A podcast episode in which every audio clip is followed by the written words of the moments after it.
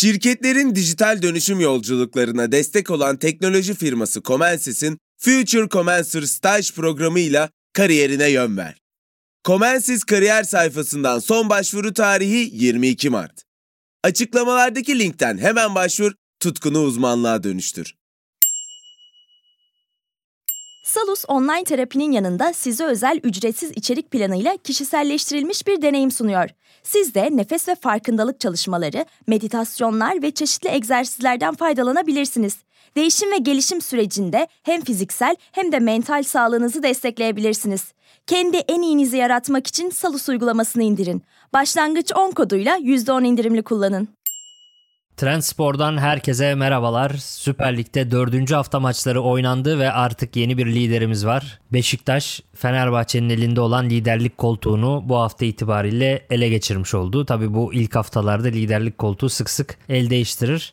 Fenerbahçe ilk mağlubiyetini alınca Beşiktaş da tekrar kazandı ve 10 puanla liderlik koltuğuna oturdular. Bu arada bu hafta itibariyle sezonun ilk büyük maçı da oynandı. Trabzonspor ile Galatasaray arasında golsüz ve biraz zevksiz bir maç oynandı. O maçı da konuşacağız. Ayrıca basketbolda milli mesai başladı. Dünya Kupası eleme penceresi maçları oynandı geçtiğimiz hafta sonu ve perşembe günü de Eurobasket başlıyor. İlk maça perşembe günü çıkacağız. Sports Digital basketbol yorumcusu sevgili Anıl'la milli takımın son durumunu değerlendirdik ve son olarak da teniste Amerika açık başlıyor. Ona da değineceğiz.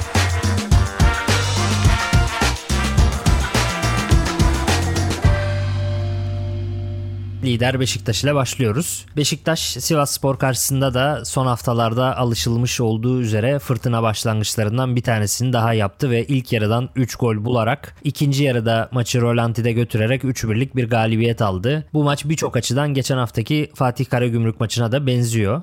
Hatta bir önceki haftaki Alanya Spor maçının başlangıcına da benziyor. Beşiktaş başlangıç gücüyle liderliği aldı diyebiliriz.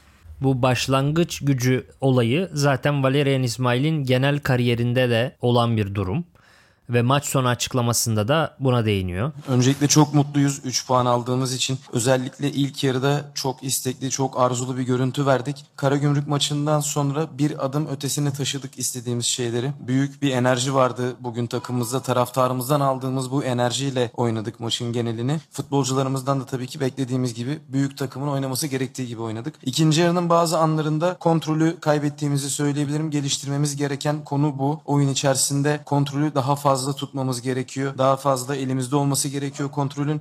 Rakibe geri dönebileceklermiş gibi bir hissiyatı asla vermemiz gerekiyor. Güçlü başlangıç deyince benim aklıma açıkçası ve çoktandır bu yorumu da yaparım yani son sezonlarda sık sık yaptığım bir yorumdur bu. Fenerbahçe'nin Daum dönemi ve Galatasaray'ın da hem Erik Geresli hem Karl-Heinz Feldkamp'lı dönemlerinde Galatasaray ve Fenerbahçe iç sağ gücünü çok ciddi anlamda pozitif kullanırlardı ve ilk 30 dakikadan böyle 2-0 3-0 bulup fişi çektikleri çok maç olur olurdu. Fakat hem Fenerbahçe hem Galatasaray son 10-15 sezonda bu başlangıç güçlerini ve taraftar güçlerini yavaş yavaş kaybediyorlar diye hep bir eleştiri noktam olurdu benim son yıllarda. Beşiktaş nihayet belki bunu yapıyor olabilir.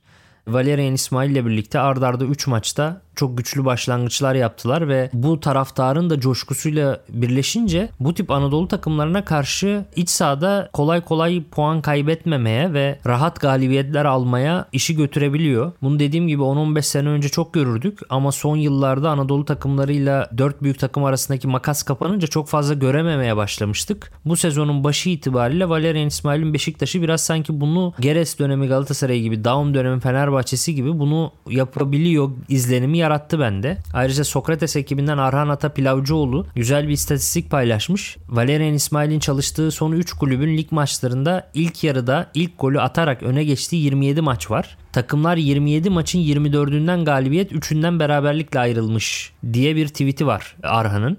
İlk yarıdan sonuca gitmek geçmişte olduğu gibi bugün de hocanın en büyük silahı olacak gibi duruyor diye de eklemiş. Kendisine %100 katılıyorum. Bir diğer önemli Valerian İsmail silahı da duran toplar olacak. Bunu geçen sezondan beri hep söylüyoruz. Geçen sezon da bunu yapmaya çalışıyorlardı ve Fatih Karagümrük'e attıkları 3. gol ile Sivas Spor'a attıkları 3. gol hemen hemen aynı. Sadece kornerlerin atılış yerleri farklı. Yine ön direğe Muleka'nın hızla girip delici bir koşu atıp kafa vuruşuyla tamamladı tamamlanıyor. Gollerin atılış şekilleri gerçekten çok benzer ve yine duran toplardan da faydalandıklarını görüyoruz. Alanya Karagümrük ve bu son Sivas Spor maçında yaşadıkları da bir problem var. İkinci yarıda düşüş yaşıyor takım. Bence dayanıklılıklarını 90 dakikaya yaymaktan şu an itibariyle oldukça uzaklar. Ama bu da hem henüz 3. 4. haftadan beklemek için, Ağustos sıcaklarından beklemek için de doğru bir beklenti olmayabilir. Takımın 55'ten sonra düşüş yaşaması bana normal geliyor açıkçası. Çok anormal bir durum değil. Valerian İsmail de buna değinmiş. Bir büyük takım olarak gücümüzü 90 dakikaya yaymayı öğrenmeliyiz demiş. Devre arasında konuştuğumuz şey dördüncü golü bulmaktı. İstediğimiz şey, kendi aramızda konuştuğumuz şey buydu. Ama sonrasındaki senaryo biraz geçen haftaya benzedi. Oyun kurma noktasında gereksiz hatalar yaptık. Rakibe sanki ortak olabilecekmiş hissiyatını biraz verdik. Bunun üzerine çalışacağız. Topu tutma ve oyunu tutma konusunda daha da çalışacağız. Kendimizi geliştireceğiz. Fakat bu durum yani normal olan dayanıklılık üzerinden okunması gereken bu durum bizim medyamızda haftalardır oyuncu değişiklikleri üzerinden okunuyor ki şunu fark ediyorum ediyorum çok uzun zamandır. Bizim medya inanılmaz derecede oyuncu değişikliği yorumu yapmayı çok seviyor. Çünkü oyuncu değişikliği yorumu yapmak çok kolaycı bir yorum. Yani yanılgı payınız olmayan bir durum. Yani Valerian İsmail X'i soktu. Aslında Y'yi soksaydı daha iyi olurdu. Y ile gol atabilirdi veya X girmese gol yemezdi gibi yorumlar yapmak geleceğe yönelik fal açmak aslında. Yani bilmiyorsunuz ki ne, ne olacağına dair hiçbir fikriniz yok aslında öyle olsaydı böyle olurdu, böyle olsaydı şöyle iyi olurdu demek dünyanın en kolay işi. Ve maç sonraları bu yorumları izlediğim zaman böyle 2 saatlik televizyon programlarının 1 saat 50 dakikası X yerine Y girseydi, Y girmeseydi de Z girseydi yorumundan ibaret ve aslında hiçbir manası yok. Daha doğrusu tabii ki oyuncu değişikliklerine karar vermek bir teknik direktörün önemli görevlerinden bir tanesi ama koskoca teknik direktörlük mesleğinin sanki %95'i sadece oyuncu değişikliklerine karar vermekle şekilleniyormuş gibi. Oyuncu değişiklikleri bu mesleğin en önemli hadisesiymiş gibi. Yani orada karar verme anında büyük bir zeka örneği göstereceksiniz ve 11 oyuncudan bir tanesini o kadar doğru bir şekilde çıkaracaksınız ve yerine o kadar doğru bir hamle yapacaksınız ki her şeyi değiştireceksiniz. Bu beklenti takımı maça hazırlama emeğinin, takımın fiziksel kapasitesi için harcamanız gereken antrenman bilimine harcamanız gereken emeğin ve teknik direktörlükle ilgili diğer bir sürü melekenin boşa çıkarılmasına sebep olan ve teknik direktörlüğü sadece oyuncu değiştirmekten ibaretmiş gibi gösteren çok ucuz yorumlar bunlar. Ve bence Valerian İsmail'in Türk futboluna aslında en büyük katkısı Türk futbolunda en büyük eksik olan fizik kalitenin düşüşünü değiştirebilecek isim olması. Yani şöyle ifade edeyim. Jorge Jesus'un, Okan Hoca'nın veya Abdullah Avcı'nın sezon sonunda şampiyon olması Türk futbolunda o kadar dramatik değişiklikler yapmaz. Ama Valerian İsmail gibi fizik kaliteyi en öne koyan bir teknik direktörün nihayet bu ligde bir başarı elde edebilme ihtimali, bu ligde şampiyon olma ihtimali bizim futbola olan bakışımızı ciddi manada değiştirebilir. Çünkü biz Türk futbolunda yani genç spor yazarları, ben ve birçok arkadaş Türk futbolunda en büyük problemi çok uzun zamandır özellikle Şampiyonlar Ligi'ne giden takımlarımızı izlediğimizde fark ediyoruz ki en büyük problemimiz fizik kalite. Son olarak Trabzonspor Kopenhag karşısında onlardan daha çok para harcayamadığı için elenmedi. Onlarla fiziksel olarak aynı seviyede mücadele edemediği için elendi. Televizyonda hep yorumlar daha iyi transfer yapsaydı Trabzonspor kazanırdı. Daha çok transfere para harcasaydı Trabzonspor kazanırdı değil. Trabzonspor Kopenhag'dan zaten daha çok para harcıyor. Sivasspor Malmö kadar para harcayabiliyor. Malmö'den dayak yiyor. Trabzonspor Kopenhag kadar para harcayabiliyor. O kadar transfer yapabiliyor ama Kopenhag eliyor. Bizim problemimiz daha fazla transferle çözülebilecek bir problem değil ki zaten Euro'nun Türk lirası karşısındaki değer artışını gördükçe bu zaten önlenebilir veya çözülebilir bir durum da değil. Bizim daha çok çalışarak, daha çok emek üreterek, fiziksel kapasitesi daha yukarılara çıkmış takımlarla antrenman sahasında mücadele gücümüzü arttırarak Avrupa'da başarılı olma ihtimalimiz var. Hatta Jurgen Klopp hep çok verdiğim bir örnektir bu programlarımda. Jurgen Klopp Liverpool'a gittiği zaman ilk sezonlarında çok fazla transfer yapmıyor. Biliyorsunuz şampiyonluk için de oldukça beklemişti. Premier Lig'de beklenmesi normal tabii ve basından niye transfer yaptırmıyorsunuz diye bir eleştiri alıyordu ve Jurgen Klopp da benim önce takımın iskeletini oturtmam gerekiyor ve şampiyonluklar havalimanında değil antrenman sahasında kazanılır diyordu. Bizim bu felsefeden bir türlü yana olamamamız gibi bir problem var. Bütün sorunları yeni transferle çözmek gibi bir derdimiz var. Ve bu belki de yani Valerian İsmail'in bu başarısı da transferle gelecek bir başarılı olmayacak. Tabii ki Vegos'un kalitesi şampiyonlukta olursa çok büyük bir rol oynayacak liderlikte de oynuyor. Tabii ki yarın öbür gün performans verirse Dellali'nin performansı belirleyici olacak. Roman Saiz'in performansı çok belirleyici olacak. Ama Valerian İsmail'i diğerlerinden ayıran önemli özellik takımın fizik kalitesi olacak. Ve bu fizik kalite Türk futbolunun en büyük dezavantajı. Hatta 2019 yılında Başakşehir Avrupa Ligi'nde Roma ile eşleşmişti ve kendi sahamızda 3-0'lık bir mağlubiyet almıştık. Çok net bir mağlubiyetti. Ben de stat'taydım, tribündeydim, izlemiştim canlı olarak. Maç sonu da yoldayken TRT'yi açmıştım ve TRT'de de Hikmet Karaman vardı. O dönemde boştaydı herhalde ve yorumculuk yapıyordu. Hikmet Karaman şundan bahsetti. Maçtan sonra Romalı oyuncular 3-0 kazandıkları deplasman galibiyetinden sonra Romalı oynamayan oyuncular ve sonradan oyuna giren oyuncular maç bitimi sahanın etrafında terin antrenmanı yapmışlar ve ter koşusu atmışlar.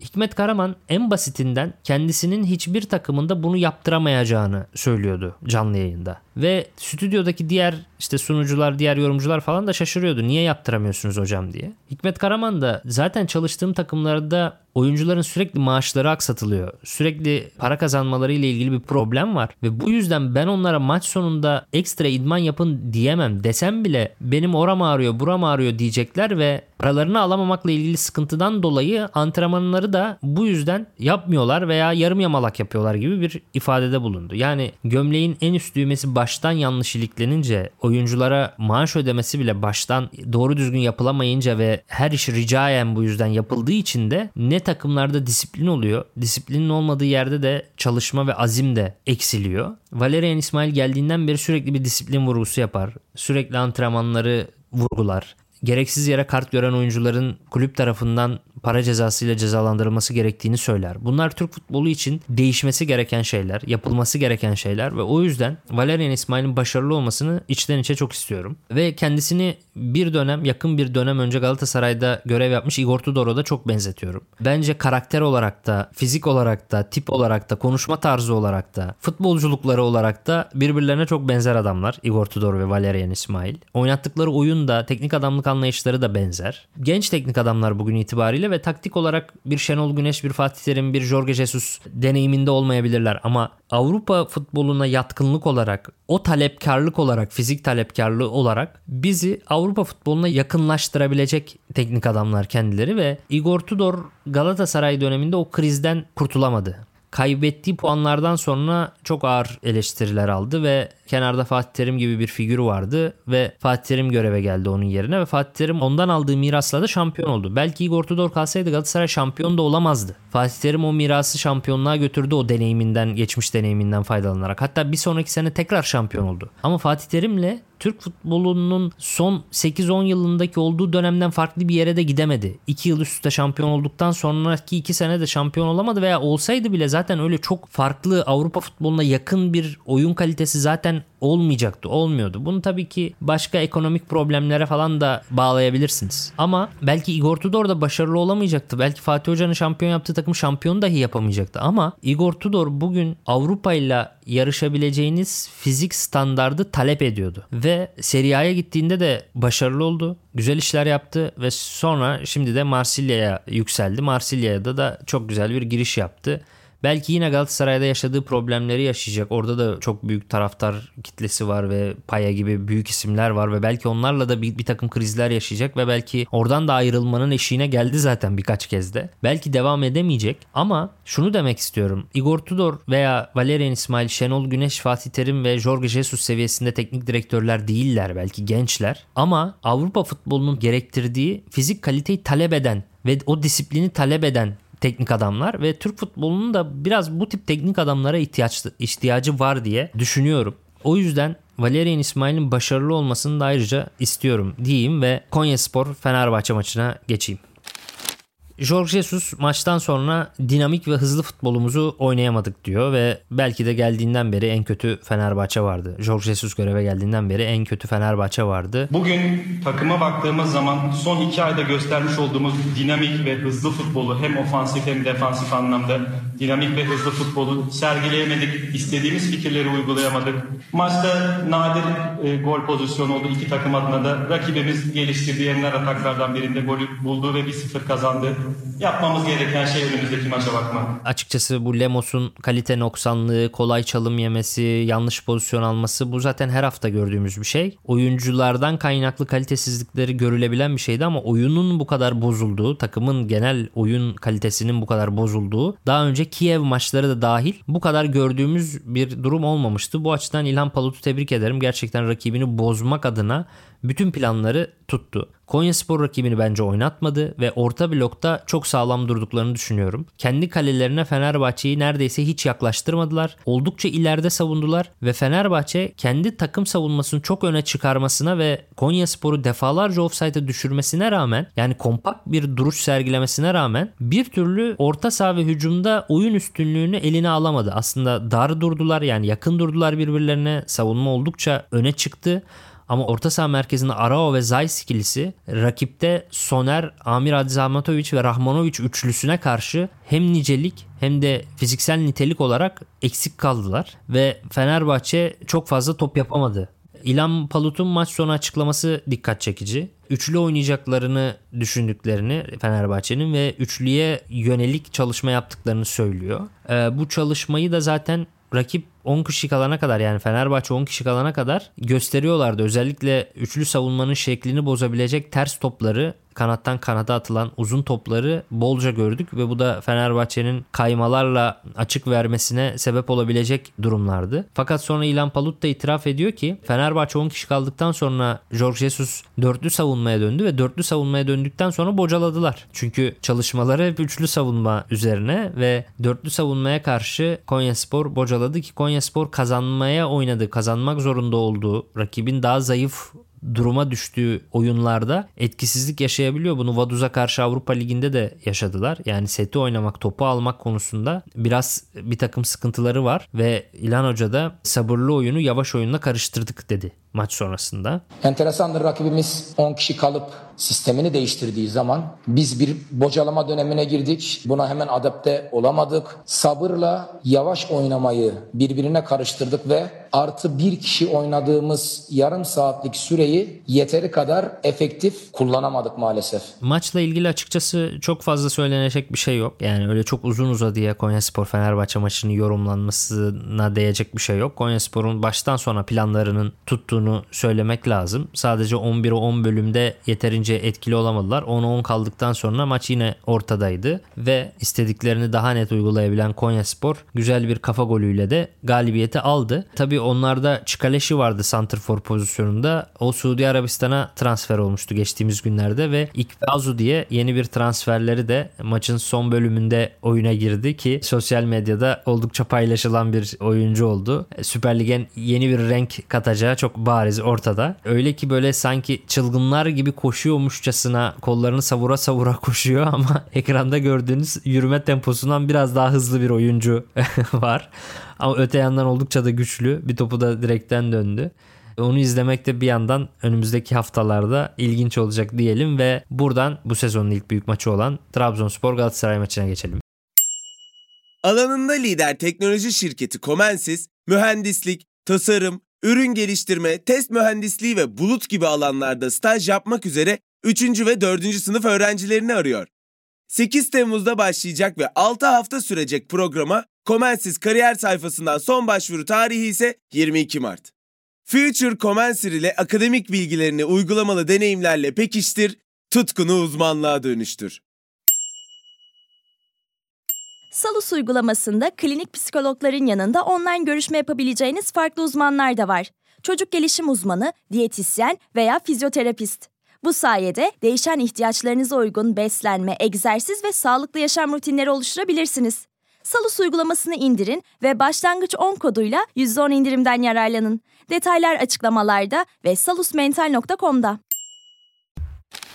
Golsüz ve yeterli seviyeden uzak bir maçtı. Ağustos sonu itibariyle oynanan bir derbi veya büyük maç nasıl tanımlarsanız. Bu tip bir maç içinde Süper Lig'de çok şaşırtmadı beni açıkçası.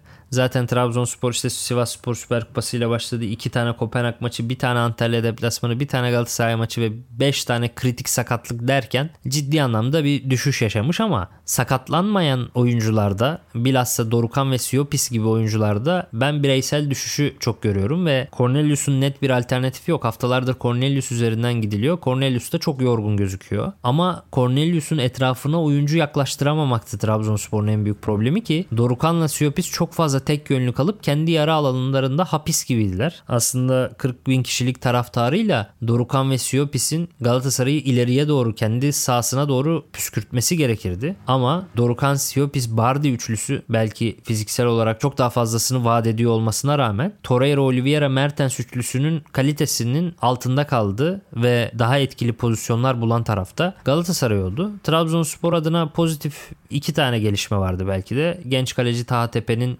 Uğurcan'ın yokluğunu aratmaması ve çok iyi bir maç çıkarması. Bir de yeni transfer Bartra'nın gladyatör gibi bir stoper performans sergilemesi dikkat çekti. Seferovic ile her eşleşmelerinde neredeyse Seferovic'e karşı üstündü. Galatasaray'ın gol bulamamasındaki önemli nedenlerden bir tanesi bu oldu. Galatasaray santrforunu bertaraf etti. Bartra tam 8 top kapma, 5 pas kesme ve 5 de pozisyon uzaklaştırma gibi müthiş bir istatistik yakaladı maç sonu itibariyle ve Seferovic'i bir tek Hugo ile birebir eşleştiğinde etkili olabildiği pozisyonlarda gördüm. 30 ile 40. dakikalar arası. Hatta bir tanesi Mertens'in kaleciyle karşı karşıya yakaladığı pozisyonun başlangıcında Seferovic Vitor Hugo'nun önünden sırtı dönük topu alıyor ve orada Yunus üzerinden de Mertens'le net bir gol pozisyonu yakalanıyor. Seferovic'in de maçta en etkili olduğu an onu da Hugo üzerinden yaptı. Yani ne zaman Bartra'dan çıkıp Hugo tarafına geldiği zaman daha etkili oldu aslında. Galatasaray için de pozitif ve negatif etmenler var.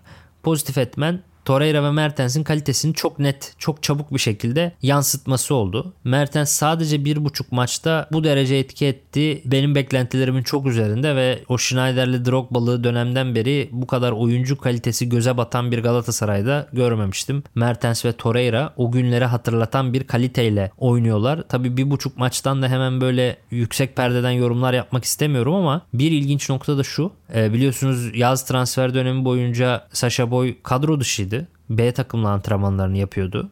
Dries Mertens de geç geldi ve o da bireysel olarak çalışmalarını sürdürmüştü yaz transfer döneminde. E, takımla birlikte kamp yapmamış Sasha Boy ve Mertens'in fizik kalitesinin takımla birlikte antrenman yapan oyunculardan çok daha yukarıda olması Okan Buruk için büyük bir eleştiri noktası. Yani Kerem Aktürkoğlu mesela yaz kampı boyunca takımla birlikte antrenman yaptı. Mertens yalnız başına antrenman yaptı. Yunus Akgün ve Kerem'in top kazanmaları toplam sıfır.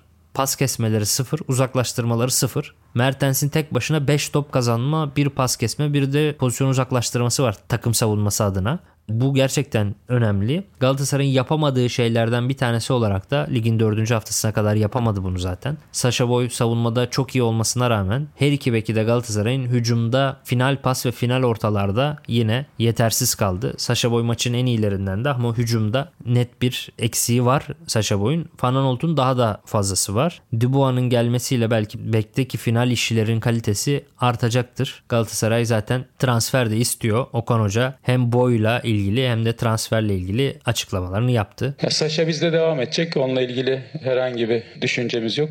Zaten şu anda takımımızın performansı olarak bugün de bunu gördük. En iyilerinden biriydi. Evet basketbola geçiyoruz. Basketbolda milli bir mesai var. Dünya Kupası eleme penceresinde Cuma günü Letonya ile oynadık ve 111-85 kaybettik. Pazar günü de Sırbistan'a karşı mücadele ettik. O maçta 79-72 mağlubiyetle sonuçlandı. Dünya Kupası eleme penceresinde oynadığımız 6 maçın 4'ünü kaybettik ve orada şansımız biraz azalmış gibi ve biraz yüzümüzü de Eurobasket'e dönüyoruz. Perşembe günü Karadağ ile ilk maçımızı oynayacağız. Anıl'la birlikteyiz. Anıl selamlar. Selamlar abi. Önce maçları sorayım. Letonya ve Sırbistan güçlü rakipler ama çok da direnemedik sanki. Ne diyorsun? Yani abi iki maçı biraz aslında iç yüzüne de ayırmak gerekiyor diye düşünüyorum burada. Letonya maçı çok iyi bir sınav olmadı. Hatta baya kötü bir sınav oldu bizim için. Özellikle de işte savunma kısmında yaşadığımız sıkıntılar Letonya'nın üçlüklerine cevap veremememiz derken Sırbistan maçının ilk yarısı da aslında biraz o senaryoya doğru gidiyordu. Neyse ki ikinci yarıda takımın ve biraz oyun sisteminin aslında burada değişmesi farklı müdahaleler geldi Koç Ergin Ataman'dan ve orada daha iyi bir yapıya doğru gitmiştik ki maçı da aslında beraberliğe kadar getirdik ama işte MCD'nin orada Alperen'in, Furkan'ın bazı tercihleri vesaire derken maç sonunda maç elimizden kayıp gitti diyebiliriz. Dünya Kupası ile umutlar azaldı diye düşünüyorum. Doğru mudur? Evet abi orada şu an Letonya 5 galibiyet bir mağlubiyetle zaten lider. E, grupta Yunanistan, Sırbistan olduğunu da düşünürsek ki Belçika da mesela sürpriz bir takım orada. Ya biraz zora soktuk diyebiliriz o kısmı. Peki Eurobasket biraz daha önem kazandı bu durumda ve Perşembe günü Karadağ ile ilk maçımıza çıkıyoruz. Grubu söyleyeyim ben. İspanya, Karadağ, Gürcistan, Belçika ve Bulgaristan'la aynı gruptayız. 6 takımdan 4 farklı grup ve 24 takımla Eurobasket oynanıyor. 6 takımdan 4'ü gruptan çıkıyor. Herhalde bu 6 takım arasında ilk 4'e gireriz diye düşünüyorum. Doğru yani abi, şu grupta aslında kağıt üzerinde baktığımız zaman İspanya zaten doğal olarak favoriydi ama onların hem sakatlıkları hem de turnuvaya katılmayan oyuncular olduğunu düşünürsek ya biz liderlik için bile bu grupta aslında ciddi adayız. Yani bence İspanya ve Türkiye şu an en büyük adaylar.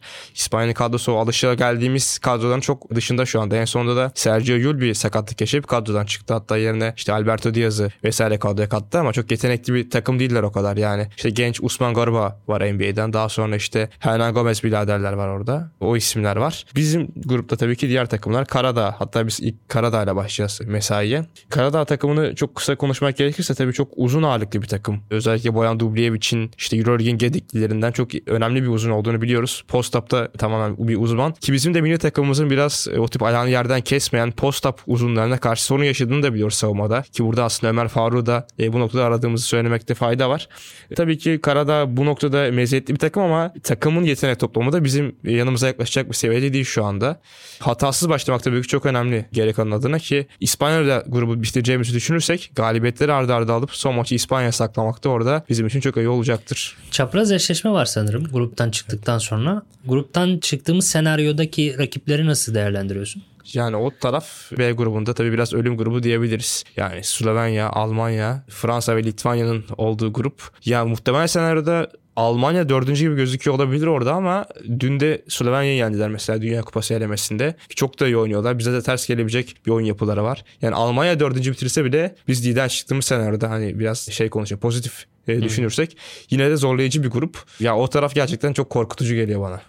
Turnuva ile ilgili favorin kimdir? Hangi ülke? Ya normal şartlarda abi buna farklı bir cevap verecektim ama çok fazla sakatlanan isimler oldu. Yani bu Dünya Kupası penceresinin bir hafta kala olması çok Hı-hı. ciddi sıkıntı çıkardı. Mesela bizim grubumuzdaki Gürcistan'ın en iyi oyuncusu şu anda turnuvada yok. Şengel'le sakatlandı. İşte İspanya'da Yuric sakatlandı. Satoranskiler sakatlandı. Doncic bile geçen hatta dün oynanan maçta sakatlanmıştı. Kenara geldi sonra yeniden oyuna girdi. Neyse ki onda bir şey yok. Slovenya son Euro basketi kazanmıştı. Burada aslında doğal bir favori olarak görülebilir. Ki zaten turnuvanın en iyi 3 oyuncusundan birisi. Doncic orada. Sırbistan yok işte birlikte birlikte tabii ki orada favori görülmesi gerekiyor. Yunanistan'da da Antetokounmpo ve etrafındaki oyuncularla birlikte. Ben tam sağlıklı oldukları senaryoda ki onların da durumu belli değil şu anda bazı oyuncular ama Yunanistan'ın bir adım daha önde olduğunu ben düşünüyorum kendi adıma.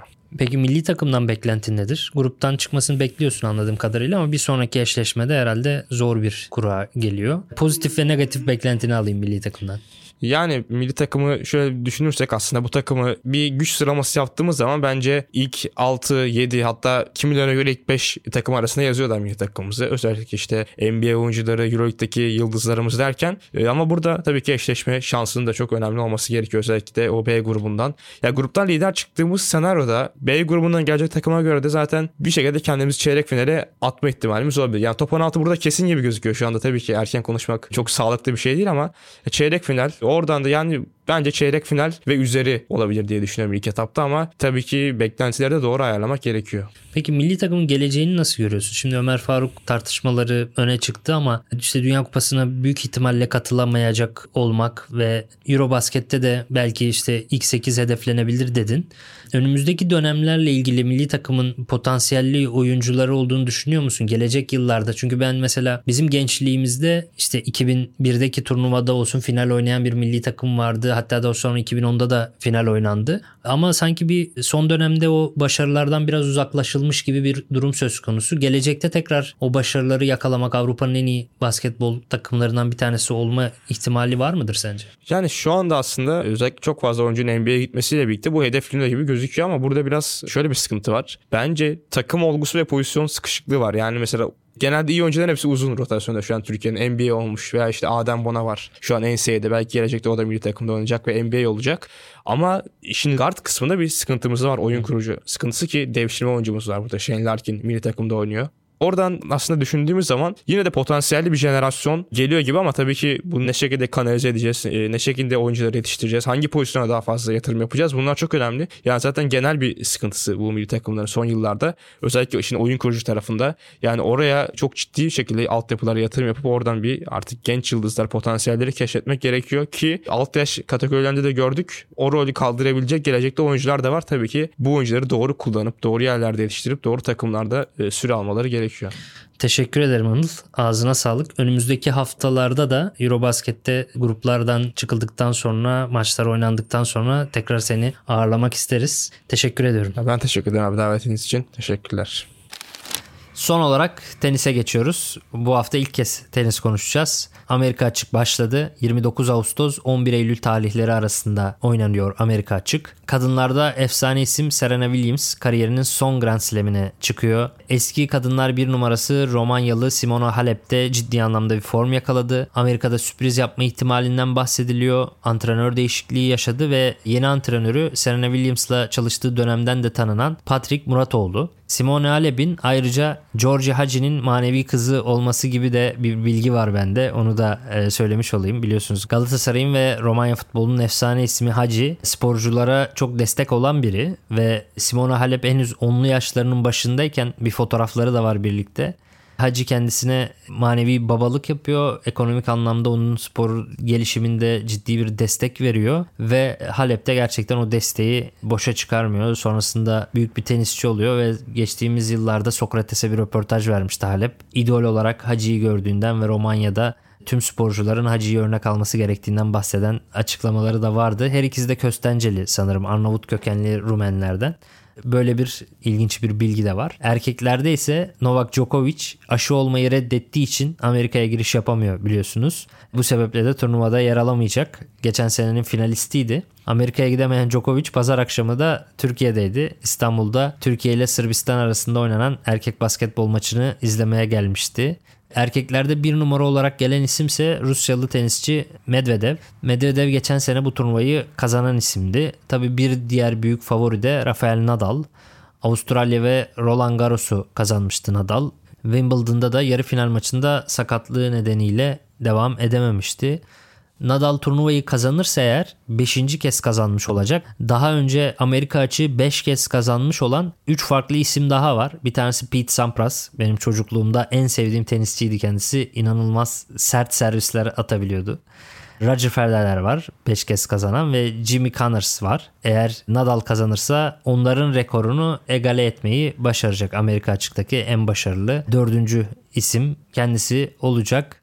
Merakla bekliyoruz. Gelecek hafta tekrar ne oldu ne bitti hem Eurobasket'te hem de Amerika açıkta neler yaşandı tekrar üzerinden geçeriz. Dinlediğiniz için teşekkürler. Görüşmek üzere. Hoşçakalın.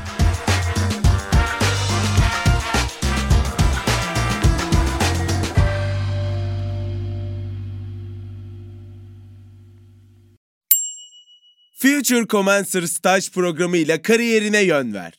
Comensis 6 haftalık staj programı için 3. ve 4. sınıf mühendislik öğrencilerini arıyor. Comensis kariyer sayfasından son başvuru tarihi 22 Mart. Açıklamalardaki linkten hemen başvur, tutkunu uzmanlığa dönüştür. Salus yetkin psikologları ile terapiyi her yerden ulaşılabilir kılmaya devam ediyor. Yaşam tarzı değişiklikleri, adaptasyon sorunları, yalnızlıkla başa çıkma gibi konularda online terapi desteği için Salus uygulamasını indirin. Başlangıç 10 koduyla %10 indirimli kullanın.